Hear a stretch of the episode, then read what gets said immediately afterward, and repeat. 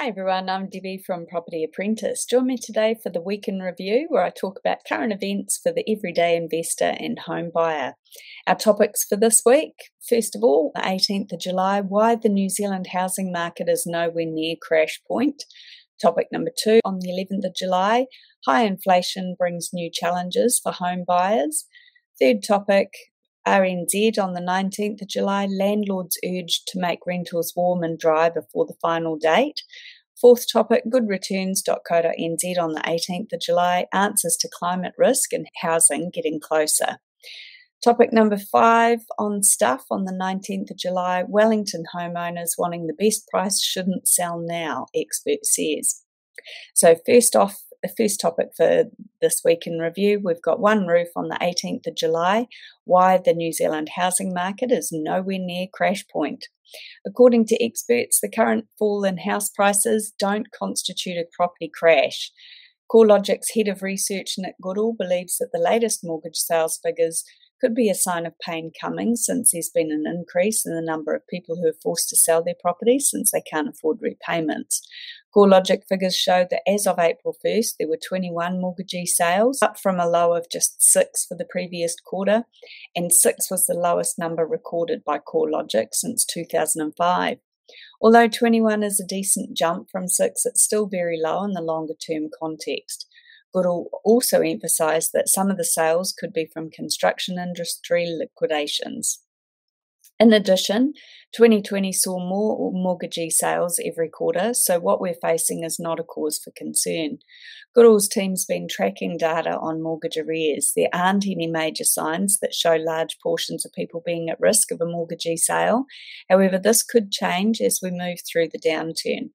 His definition of a crash depends on how far the market drops overall and the rate of the drop.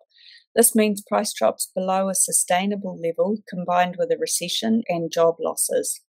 If the definition of a crash was a drop of 6 to 10% on a quarterly basis, Goodall says you could argue parts of the country were already crashing, but there's no set definition of a crash in New Zealand. Nationally, the price drops we're seeing are on the back of a boom phase. He said what we need to look out for are inflationary pressures, which are forcing people to pay more for their mortgages and reduce their spending. This could mean less money going to businesses, which could impact their financial situation. Goodall says you could argue that there was a short crash during the global financial crisis as prices dropped around 10% over 17 months, and there was a significant lift in mortgagee sales over that time, culminating in 777 in the third quarter of 2009, with 2,618 for the whole of that year. However, the situation now is totally different from the global financial crisis despite the rise in mortgagee sales. Independent economist Tony Alexander agrees that widespread mortgagee sales are a telltale sign of a crash, but this hasn't happened yet. There's no panicked selling from property owners, and buyers are standing back for different reasons. Some can't get finance or are worried about higher interest rates. Others are wary of new builds because of stories about developers going broke or prices simply getting too high. Alexander thinks that the majority of mortgagee sales are from the property development sector. In the last two or three years, people who are inexperienced have overcapitalised on their ventures and will likely get burnt off. He believes that the housing markets in most countries, including New Zealand, are just seeing a pullback from an unsustainable surge in prices in 2021. Even if prices were to fall 20%, which I don't think they will, but if they did, Alexander believes that this won't cause a correction because we saw a surge in prices last year, which was well above 20%. He also explained that neither the GFC nor the late 1990s dot com era was a property crash. He said even around 87, when interest rates were through the roof and the share market crashed by 60%, house prices around New Zealand largely just flattened out around that time. They stopped rising for a while. Even in the 1970s, when real house prices fell 40%, it was stretched over a longer period of time. Alexander added that in terms of a property crash, you may need to go back in history to periods like the Great Depression or even a time further back, which is irrelevant to any modern analysis. Should there be a crash, he anticipates that it would happen fast and in a shorter period of time than an upturn. House price falls will largely be over by the end of this year.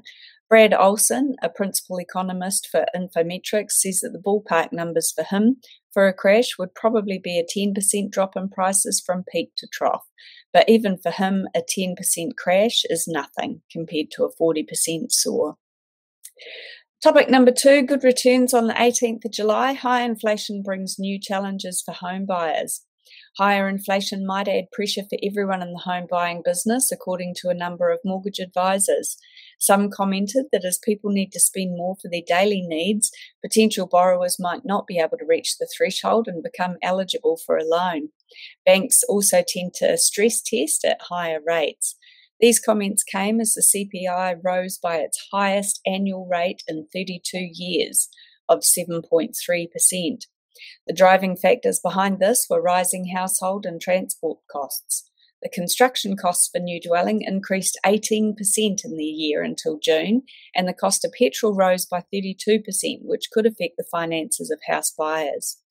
Tauranga advisor Rupert Gough of the Mortgage Lab said that the cost of living for mortgage clients will have risen. Keeping costs down and meeting the requirements of a loan provider will be challenging for some people. Another advisor, Bruce Patten, believes that the latest inflation jump will cause banks to increase their stress test rates. The higher inflation rate could make the Reserve Bank even more hawkish than before, according to ASB economists.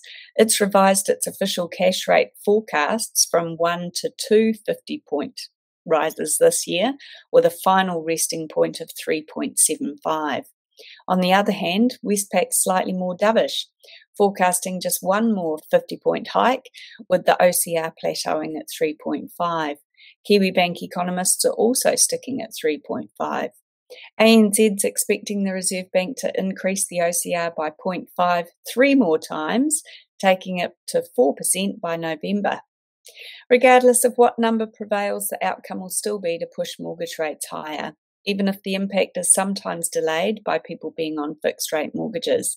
Several economists think that the current state of imported inflation and homegrown inflation are worrying. Imported or tradable inflation rose to 8.7%, which is the highest level on record. Domestic inflation was 6.3%, also the highest on record. However, since imported inflation is beyond the government's control, domestic inflation is more likely to become the subject of strong political criticism. If you want to learn more about the navigating the changes in the property market, feel free to join me at one of our free beginner's guide to property investment events available online or in person in our office in Ellerslie, Auckland. Check out propertyapprentice.co.nz for upcoming dates and register today.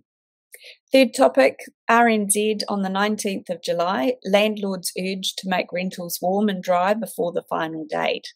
Compliance with healthy home standards are still lagging more than two years since it took effect. Advocates say renters are feeling powerless from living in mouldy, drafty homes amid rental shortages. From July 2021, all boarding houses and private landlords need to ensure their rental properties complied with healthy home standards within 90 days of any new or renewed tenancies. From July 2024, all rentals must comply with the standards for insulation, heating, ventilation, moisture and drainage, and draft stopping in a home. Better Property Compliance Chief Executive Matt Mason said while items like insulation were passing, there were recurring issues left unaddressed. Across the country, on average, only 46% of properties passed the draft stopping requirement. That's one in every two properties. Mason said about two thirds of properties passed the drainage and guttering check. After a rush of property management firms getting up to date, private landlords are now scrambling as new tenancies have begun but this is causing some problems. Mason received feedback from the market that many of them are struggling to comply in time due to shortages in supply with things like draft stops, heat pumps, and moisture barriers. Home testing group All Clear co founder Adam Gordon said that he was seeing the same issues. Data from the company showed that 57% of homes it assessed were compliant in all of the five healthy home requirements. He believes that landlords need to get on top of things and not rely on tenants staying put. According to him, a number of owners think that 2024 is the deadline, and there's still a lot of time between now and 2024. They don't act on the compliance with urgency, but they're forgetting about the whole renewal or every new tenancy. Compliance within 90 days is required. Gordon said there needs to be more enforcement on private rentals. Renters United spokesperson Annie Bokova said with rental shortages in many parts of the country, it had become a lottery whether landlords decided to comply with the standards or not. She said tenants have the option to bring this up with the tenancy tribunal because there isn't somebody they could report it to and could look into the matter without their full involvement. That puts a lot on the line for people who need somewhere to live.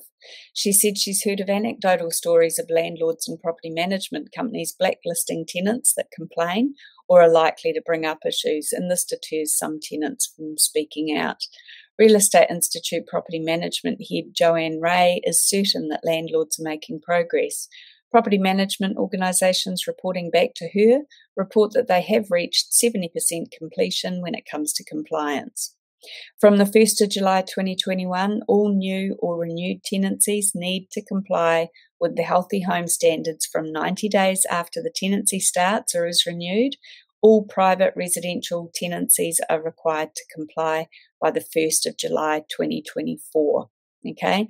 And the penalties for not complying can be quite significant. So if you're living in a cold and drafty home as a tenant, I highly recommend that you get in touch with your landlord to find out what their time frame is to, to meet compliance, especially if it's a new tenancy or a renewed tenancy. And if you get nowhere with your landlord, then I absolutely encourage you to go to the tenancy tribunal and issue a 14 day notice to rectify, or it, it has to be at least 14 days notice to rectify because obviously with the shortage of some supplies that might not be possible okay but talk to your landlord is the first step Fourth topic for today goodreturns.co.nz on the 18th of July. Answers to climate risk and housing is getting closer. A project has been launched to look for answers into the link between house prices and climate change. 60% of bank assets are in domestic real estate, and most Kiwis live close to the coast, which means climate change is a big risk that can't be ignored. While New Zealand does not have uninsurable pockets of property near coastal areas, this might not be the case for long. Although the risk of flooding is a fact of life for many coastal communities, increasingly volatile conditions due to the changing climate may mean more serious and more frequent floods. As a means to prepare for this type of situation, the government has created a draft national adaptation plan, which is open for consultation. The plan is designed to aid communities all over the country to adapt to the unavoidable impacts of climate change, including moving people, property, and infrastructure away from areas at high risk. In a podcast on interest.co.nz, insurance company Tower's chief executive Blair Turnbull said that the National Adaptation Plan and the Natural Hazards Bill that's going through Parliament is a good start in informing ourselves and responding. Belinda Storey, who's done extensive work on property and climate change, agrees with Turnbull. Storey, who is the managing director of Climate Sigma, said that climate change may not be having much of an impact yet, but it absolutely will. The insurance market isn't yet incorporating climate risk, or if it is, it's only including a small portion of it. Westpac Senior Manager for Sustainability, Olaf Adam, said that the reason why banks and insurance companies have not put retreat risks into their models is because of the high degree of uncertainty. He added that more information needs to be acquired so that they can make impactful decisions that affect people's lives. The work Storey does demonstrates how much property is overvalued relative to its climate risk she emphasised that properties that are exposed to extreme weather events and damage have a time limit on them. Storey said there's a strong preference to ignore or delay the problem amongst council and homeowners. There are those who prefer to build defences or bring in a public subsidy on insurance to give an impression that the problem can be fixed. Storey is sure that the problem can't be fixed, and all these measures do is serve to buy a bit of time. University of Otago Associate Professor Ivan Diaz Rainey and his team are looking for answers into the link between house prices and climate risk.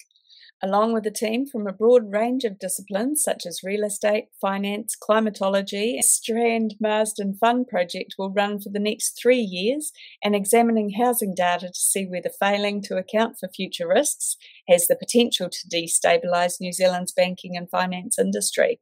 They began with a pilot study in South Dunedin, and what the project found was straight after the 2015 flood, where water levels threatened a thousand homes and businesses, residential property prices slumped by 50%. But once people started realising it wasn't about climate change but maintenance of infrastructure, prices recovered. However, it was hugely disruptive. About 60% of the properties on the flat in South Dunedin were owned by investors and rented out. Many people were uninsured, and some landlords were reluctant to get their houses back into livable shape. Diaz Rainey said that the banks, insurers, and regulators are aware of what property values are right now and they want to know what they'll be in the future. However, given that the experts are using scenarios, there's a huge amount of data uncertainty. Tower's Turnbull said that much of the risk can be avoided if councils across the country stop issuing consents that enable building in flood prone areas. Diaz Rainey and other experts can say a certain area is vulnerable and X percentage of properties are exposed, but it becomes a lot harder when a bank, a homeowner, or insurer want to price an individual asset. Last topic for this week in review on stuff on the 19th of July Wellington homeowners wanting the best price shouldn't sell now, expert says. One real estate expert cautions Wellington homeowners not to sell their property in the current market and to avoid investing in renovations if they want to maximise their sale price. However, local agents disagree, saying the future trajectory of the market is unknown and homeowners should sell when the time's right for them. Accessing finance is a significant barrier for many buyers in the current market, and the related fall in demand is putting downward pressure on prices nationwide, according to EXP Realty's New Zealand head, Maria Stevens.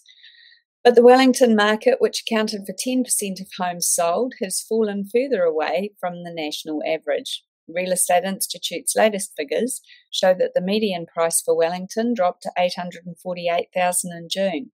That was a fall of 4.2% from 885 at the same time last year and 15% from the 995,000 at the market's peak last October. Sales were down 39.8% from the same time last year, and the total monthly sales volume had dropped from almost 1 billion in November to just over 402 million in June. The region's median price was now below the national median of 850,000 and it took a median of 50 days for a property to sell compared to 44 days for the rest of the country. Stevens said that the market is challenging for sellers and those who needed to sell within a set time frame should work with their agent to make sure their price expectations were aligned with the market.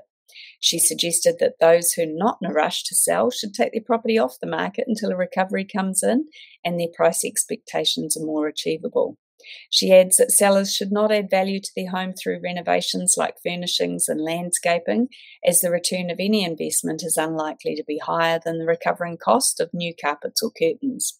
But Tommy's real estate sales director, Nikki Cruikshank, said that was not so good advice because people should always sell when they're ready to do so.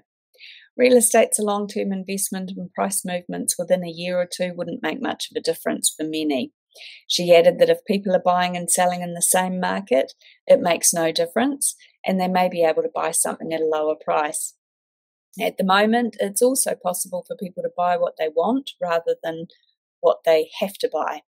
According to Ray White Tawa, Te Pukerua Bay owner, Graham Barr, the present decline in prices and a quieter market meant that it's not a good time to sell for sellers compared to last year's booming market. However, nobody knows what the market will be like in the next six months. There's no telling if it's going to get easier or better, which means it'd be better to sell now rather than a year down the track. My personal opinion is that all of these people could potentially be right. Depends on which way you look at it.